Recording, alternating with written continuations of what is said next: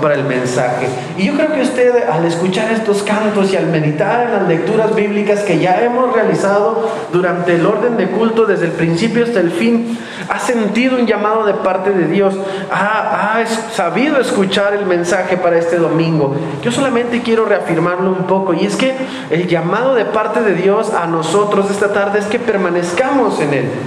Hermanos, cuando, cuando nosotros decimos que ser cristiano no es para todos, no estamos siendo personas que eh, hacen excepción o que limitan el advenimiento, ¿no? que, que, cada quien se acerca al Señor, sino todo lo contrario, estamos advirtiendo de antemano lo que la misma palabra de Dios también hace. Y nos está diciendo, es que ir, venir a Jesús es firmar una carta de aceptación al rechazo. La lectura de la, lectura epistolar de este domingo nos amplía un poquito el panorama, pues exactamente esto padecían los corintios y el apóstol Pablo lo sabía. Siempre, si usted, si usted mm, lo recuerda, o casi siempre que yo hablo de los corintios, les comento que algo me llama mucho la atención. Y es que los corintios tenían la peculiaridad, además, en comparación con todas las otras iglesias, como la que estaba en Filipo, como la que estaba en Efeso, la que estaba en Colosas y todas, que eran unos, unos personajes o unas personas tremendas, tremendas cada que nosotros leemos las dos cartas que encontramos aquí en la Biblia a los Corintios, podemos percatarnos de que de repente se les iban, se les iba la mente, se les olvidaban las cosas y eran abusivos, eran engañadores, tenían problemas con, la sexualidad, eran ladrones, eran eh, tramposos. Sin embargo, les comento que me ha llamado siempre la atención que el apóstol Pablo no quitó o no o nunca dejó de llamarlos al igual que a sus otros hermanos santos, a los santos de la iglesia de Corinto, a los hijos de Dios, a ustedes santos cuando se refería a ellos porque él sabía que se encontraban en un proceso, él sabía que se encontraban en, ese, en esa lucha que, que ahorita, por ejemplo, nuestro hermano Samuel nos comentó, también se encontraron algunos personajes de la historia cristiana o de la historia de la iglesia, como Martín Lutero, que decía, yo pensé que mi hombre viejo había muerto en el bautismo, pero luego me di cuenta que tenía que morir, que, que matarlo todos los días. ¿Por qué? Porque ese viejo hombre el que le, el que le hacía, eh, el que le llevaba la carne, el que le llevaba los deseos malvados, codiciosos, egoístas, que lo hacían entrar en tentación. El apóstol Pablo no niega esta característica de sus hermanos, pero tampoco niega que por eso dejen o quita o deja o se deja intimidar y piensa que por eso dejan de ser sus hermanos sino todo lo contrario, santo Él y santos ellos, porque eran también hijos de Dios por cuanto habían aceptado comenzar el caminar en Jesús. Y en este capítulo 5 de la segunda carta, estamos hablando, mis hermanos, que la segunda carta, eh, para, para cuando se escribió esta segunda carta, el apóstol Pablo ya había lidiado bastante con los corintios. Siempre me ha llamado la atención los capítulos 9 y 10 de la primera carta, donde creo que arremete más duro contra ellos y les dice, ustedes son unos mezquinos, son unos ladrones, pero no deja de buscarlos, de amarlos y de instruirlos. Y aquí les recuerda, sé que están en ese proceso difícil, pero quiero comenzar por decirles algo. Dicen los versículos del 7 al 11, que es, que es lo que nos lleva a nuestro primer punto, les dice, tenemos este tesoro en vasos de barro, para que la excelencia del, del, poder sea de Dios y no de nosotros. ¿Cuál es ese tesoro del que empieza a hablar el apóstol Pablo? Bueno, el contexto nos permite entender que está hablando de una reconciliación entre Dios y los hombres y la posibilidad que ellos, los corintios, a pesar de todos los otros atributos malos que podemos nosotros definir como malos, tienen también el llamado a este ministerio este ministerio de unir a los demás a pesar de sus dificultades humanas, a pesar de sus adversidades humanas, de, reconciliar a, los otros que no han llegado al camino de Dios con Dios mismo. Dice, tenemos esto y quiero, quiero, quiero hacerles saber, dice el apóstol Pablo, podemos nosotros interpretar con el contexto y este primer versículo del pasaje para este domingo, de la lectura epistolar para este domingo, podemos interpretar que el apóstol Pablo les decía, para que ustedes entiendan algo, nada, nada de lo que sucede en nosotros, nada bueno, nada de lo bueno que sucede en nosotros, nada de lo increíble que pasa en nosotros es por mérito nuestro sino que todo pertenece a Dios. Todo es por su obra en nosotros, por lo cual la gloria le pertenece a Él.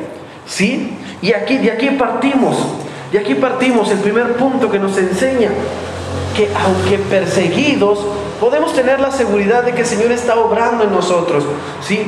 Vamos a leer los versículos eh, siguientes del 8 al 11. Dice, em, que estamos atribulados en todo, mas no angustiados, en apuros, mas no desesperados, perseguidos, mas no desamparados, derribados, pero no destruidos llevando en el cuerpo siempre por todas partes la muerte de Jesús, para que también la vida de Jesús se manifieste en nuestros cuerpos, porque nosotros que vivimos siempre estamos entregados a muerte por causa de Jesús, para que también la vida de Jesús se manifieste en nuestra carne mortal. ¿Qué? ¿Por, qué, ¿Por qué ser cristiano no es para todos? Nos podremos preguntar o dirá usted, ¿cómo se atreve ese hombre a decir que ser cristiano no es para todos? Precisamente por esto, el apóstol Pablo nos enseña, nos dice que no existe gloria alguna para el creyente, sino que toda es para Cristo, pero también podemos al leer estos versículos deducir claramente que es porque ser cristiano es firmar, como lo mencioné al principio, una carta de aceptación al rechazo, al sufrimiento, y a la persecución. Pues para empezar, mortificar la carne duele y de ahí partimos.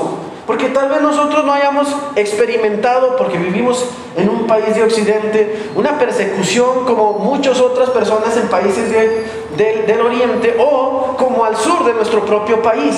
Tal vez, quizá, quizás sí, quizá nuestros propios familiares nos hacen el bullying, nos dicen cosas, nos, tachan de, con ciertos apelativos despectivos. Sin embargo, lo primordial o lo más difícil de ser cristiano es lidiar con uno mismo. Lo que más duele de seguir el camino que Jesús marcó de vivir en santidad es lidiar con uno mismo. Más ahora, más ahora, más ahora que vivimos en un sistema que exalta al individuo, que exalta los méritos, los títulos y los atributos de belleza, de inteligencia o cosas así por el estilo. ¿Por qué?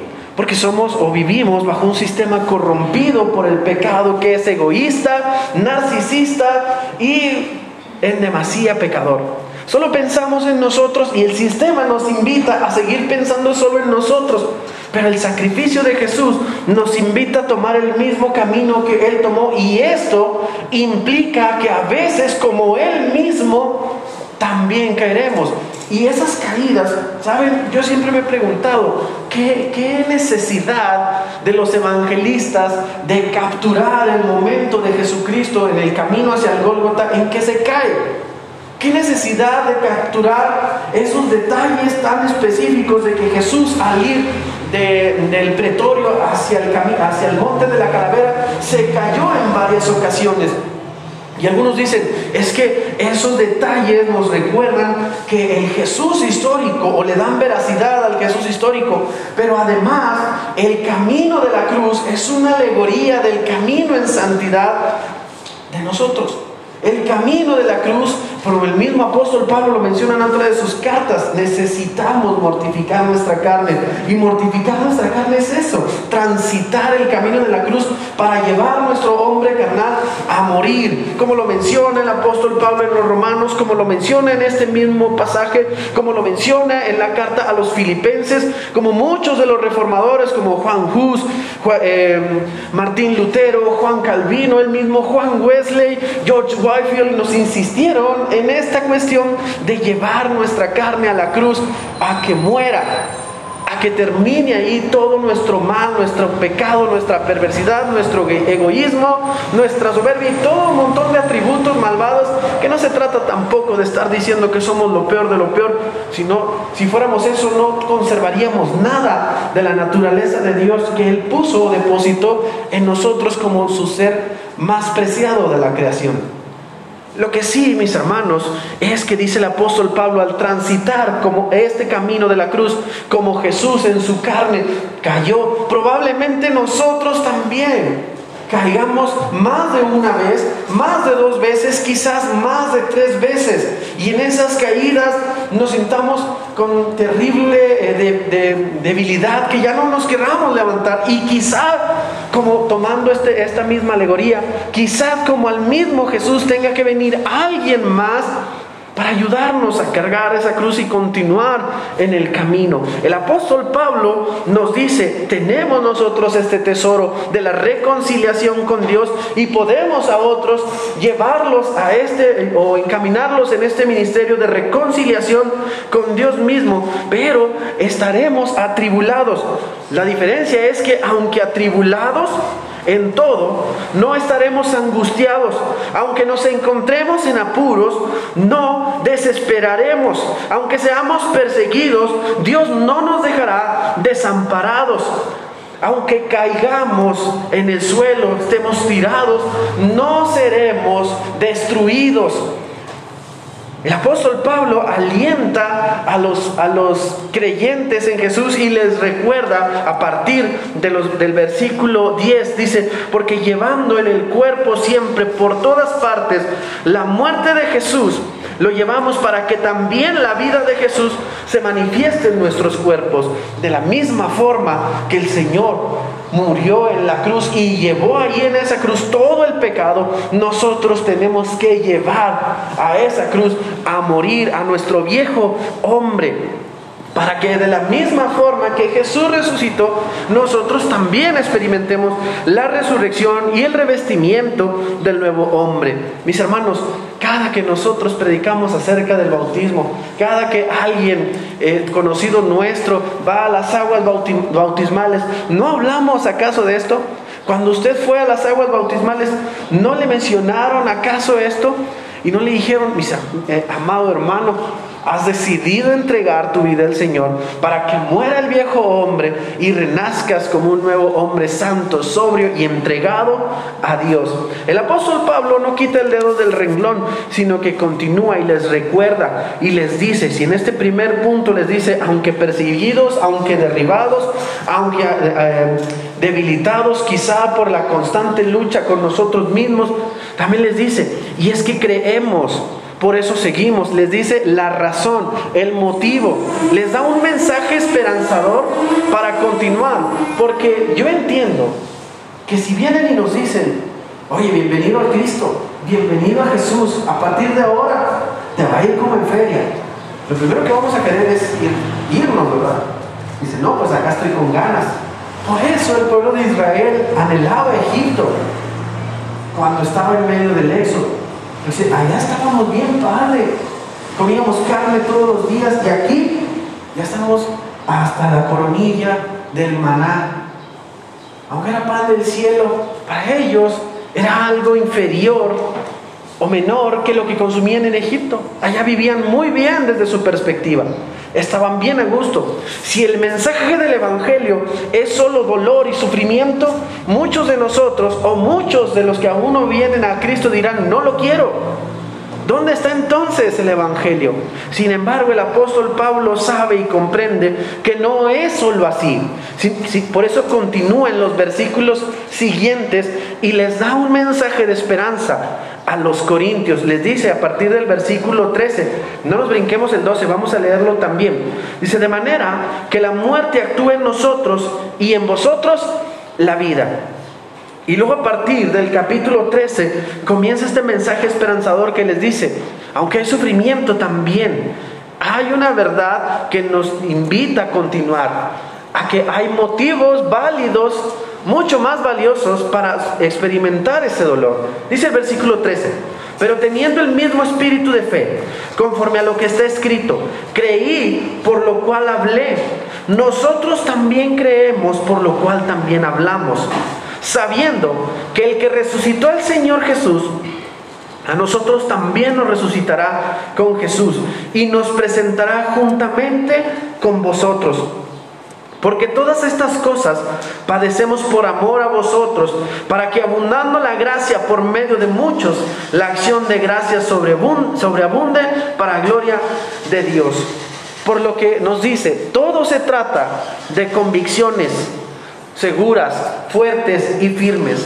¿Cómo podría yo continuar en este camino en el que cada vez es más complicado transitar si no tuviera la certeza plena de lo que estoy haciendo, de que lo que estoy haciendo es lo correcto? ¿Cómo podría yo continuar? Saben, mis hermanos, por eso contemporáneamente nos encontramos con una desbandada de jóvenes increíble, una deserción de miembros de que, que tenían años aquí.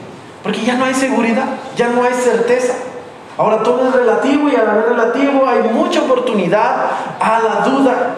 No digo que la duda sea mala, yo sé que muchas veces he dicho la duda es buena porque cuando con duda nos acercamos a Dios y Él responde, nuestra fe crece. Sin embargo, la duda que no es respondida, esa sí es mala. La duda que no busca un encauzamiento, esa sí corrompe. La duda que es olvidada e ignorada o ante la cual nos, nos portamos indiferentes, esa causa abandono si yo no sé a dónde voy, si yo no sé qué me espera, si yo no sé quién soy, si yo no sé quién es Él, si yo no sé qué me ofrece, qué recibiré, si yo no sé qué tengo que entregar, qué implica caminar con Jesús, qué no implica caminar con Jesús, pues entonces no sé qué estoy haciendo aquí. Y me voy. Por eso el apóstol Pablo les dice, tienen que tener una clara convicción de lo que sucederá, pero también de lo que sucede mientras estamos ahora, pero también de lo que sucederá en el futuro. Y es que dice el apóstol Pablo, tengo la firme convicción, tengo la certeza entera, inamovible, de que lo que estoy haciendo es porque al final tendré un fin benigno de benevolencia un fin favorable, un fin que tal vez no se manifieste en lo terrenal, en lo visible y en lo tangible, sino en lo, en lo invisible, en lo intangible, en lo espiritual, en lo eterno. No algo efímero que cualquier eh, problema puede provocar que lo pierda como lo pueden ser los títulos, los tesoros, los triunfos aquí en la tierra, sino algo que perdura para siempre, algo que he recibido del mismo creador de todo lo que veo y no veo.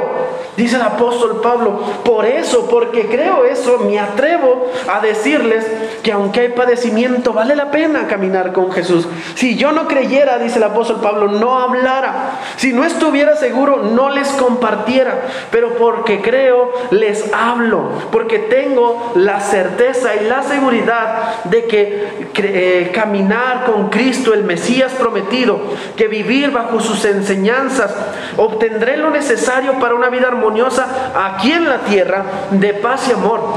Y que en su sacrificio lo, eh, encuentro todo lo necesario para reunirme con el Padre Celestial en la eternidad, eternamente y para siempre. Si no creyera eso, si no estuviera seguro, si no tuviera esa fe y esa esperanza, no podría compartir con ustedes este mensaje. ¿Por qué continuar entonces? ¿Por qué? Porque sé que nuestro Dios es real. Sé que por eso me, me, puedo mantener firme, porque Él me fortalece en medio de mi debilidad. Por eso me levanto si caigo. Por eso predico a pesar del rechazo. Por eso continúo a pesar de mis faltas y de mis errores, aunque dentro de la misma comunidad cristiana no me quieran aceptar, menos fuera, ¿verdad? Pero si el Señor me ha fortalecido, si el Señor me ha levantado, si el Señor me ha restaurado a pesar de mis tropiezos y sé que a pesar de mis faltas tengo una segunda oportunidad para concluir en un buen fin que me ayudará o me beneficiará eternamente. Pues claro que continúo y por eso le llamo a mis hijos y por eso le llamo a mis padres y por eso le digo a mis hermanos y por eso le comparto a mis amigos, tratando de contemporaneizar el mensaje del apóstol Pablo. Les dice, para que se manifieste la gracia de Dios en muchas acciones de gracias. ¿Qué quiere decir? Que la gracia de Dios se revela en actos benevolentes, de manera que aún los incrédulos Dan gracias a Dios por la misericordia y bondad de Dios revelada en los creyentes. Y creo, mis hermanos, que este no es un mensaje, esto último que acabo de decir, que esto no es un mensaje nuevo. Creo que todos nosotros lo hemos experimentado. Porque sí, de repente mucho bullying, mucha carrilla, porque somos cristianos, pero también de repente muchas gracias, Gracias por tus oraciones, gracias a Dios por, tu, por su intervención. Tal vez nunca más volvemos a ver a esas personas que cuando ven la mano de Dios a través de un acto benevolente de Dios, a través de nosotros, pero le dan gracias a Dios y no sabemos si repercutirá en el futuro en algo bueno que rescatará sus almas, que los traerá al camino de salvación. El apóstol Pablo nos dice y nos recuerda que el ser humano no puede vivir sin fe ni esperanza. Por esto mismo creo que la fórmula de instrucción espiritual del apóstol Pablo siempre incluía la exaltación de estas tres. Si usted recuerda las frases del apóstol Pablo, le dice, ahora sobresalen o son mayores que todas estas tres, la fe, la esperanza y el amor, sobre todo el amor. Pero él tenía esta fórmula que incluía estas tres. ¿Cómo les, cómo les denominamos? Porque pues no son sustancias, pero estas tres seguridades, sensaciones, fe, esperanza y amor, porque el Evangelio es eso, por fe, por esperanza y por supuesto por amor. Aquí en este segundo punto lo que el apóstol Pablo está enfatizando es precisamente eso. Seguimos a Cristo porque creemos que sus, porque creemos que sus enseñanzas son verdad. Y aun cuando no las terminamos de comprender, algunas de ellas, podemos tener la certeza que no hay argumento que pueda realmente derrumbar nuestra fe. Porque sin esperanza no hay fe y sin, fe no hay esperanza. Y dice el apóstol Pablo, crean, crean porque tenemos la esperanza de un futuro glorioso en la eternidad. Si el ser humano no puede vivir sin fe, por ejemplo, les quiero hacer un paréntesis, no existen, mis hermanos, las personas que no creen en nada. No existen las personas que no esperan nada de nada. Y no existen las personas que no aman algo. Todos nosotros tenemos fe en algo. Todos nosotros esperamos algo de algo o de alguien. Y todos nosotros amamos a alguien o algo. el ser humano no existe sin estas tres. No existimos sin ellas. Por eso el apóstol Pablo nos recuerda, depositemos nuestra fe en Jesús y mantengamos la esperanza en sus promesas. Como lo entonábamos hace un momento, fija tus ojos en Cristo, solo en Él.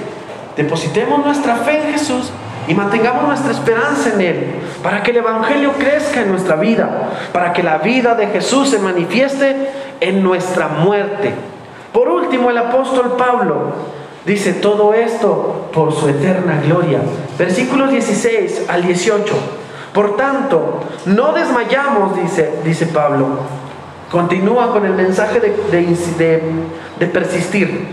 Antes, aunque esté nuestro hombre, este nuestro hombre exterior se va desgastando, el interior no obstante se renueva de día en día.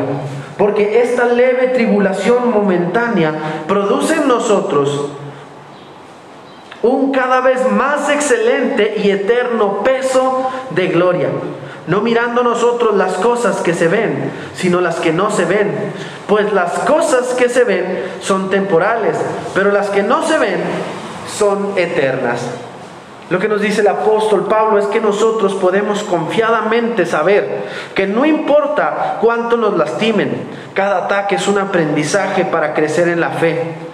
No importa cuánto se opongan, cada oposición aviva y aumenta nuestra fe, porque el Espíritu Santo que nos guía, como lo dice el mismo canto también, nos sostiene y no nos deja claudicar o retroceder o caer. puesta la vista en la gloria celestial más valiosa que cualquier tesoro humano, podemos nosotros esforzarnos para vivir en santidad por amor a Dios.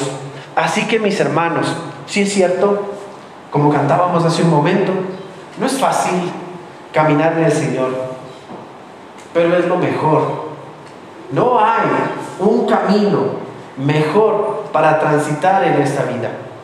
Y como dice, eh, también decía, les digo, el, este César ser cristiano no es para todos, pero todos tenemos la oportunidad de caminar en Cristo. Y si tenemos la oportunidad, tomémosla. Y seguramente el Señor nos indicará, bueno, no seguramente, el Señor con toda certeza, porque cada que uno dice seguramente como que tiene una especie de connotación dudosa, ¿verdad? No lo digo con una connotación dudosa, sino con toda certeza. El Señor, con toda seguridad, nos fortalecerá, nos alimentará, nos levantará y nos restaurará todas las veces que sea necesario para que en Él continuemos hasta el día en el que Él nos venga a reclamar y vivamos en su gloria. Yo termino, mis hermanos, el mensaje recitando nuevamente el versículo 18, el cual les pido que me acompañen. Dice el versículo 18, no mirando nosotros las cosas que se ven, sino las que no se ven. Repito, no mirando nosotros las cosas que se ven, sino las que no se ven. Pues las cosas que se ven son temporales, pero las que no se ven son eternas. Podemos buscar muchas cosas aquí en la tierra y no tiene nada de malo, pero nuestra fe, nuestra esperanza y nuestro amor deben radicar en aquellas cosas que solo Dios puede dar. Las cosas eternas, las cosas para gloria de Dios. Yo los invito, mis hermanos, que tomen este mensaje como un mensaje de esperanza, que eso mismo es.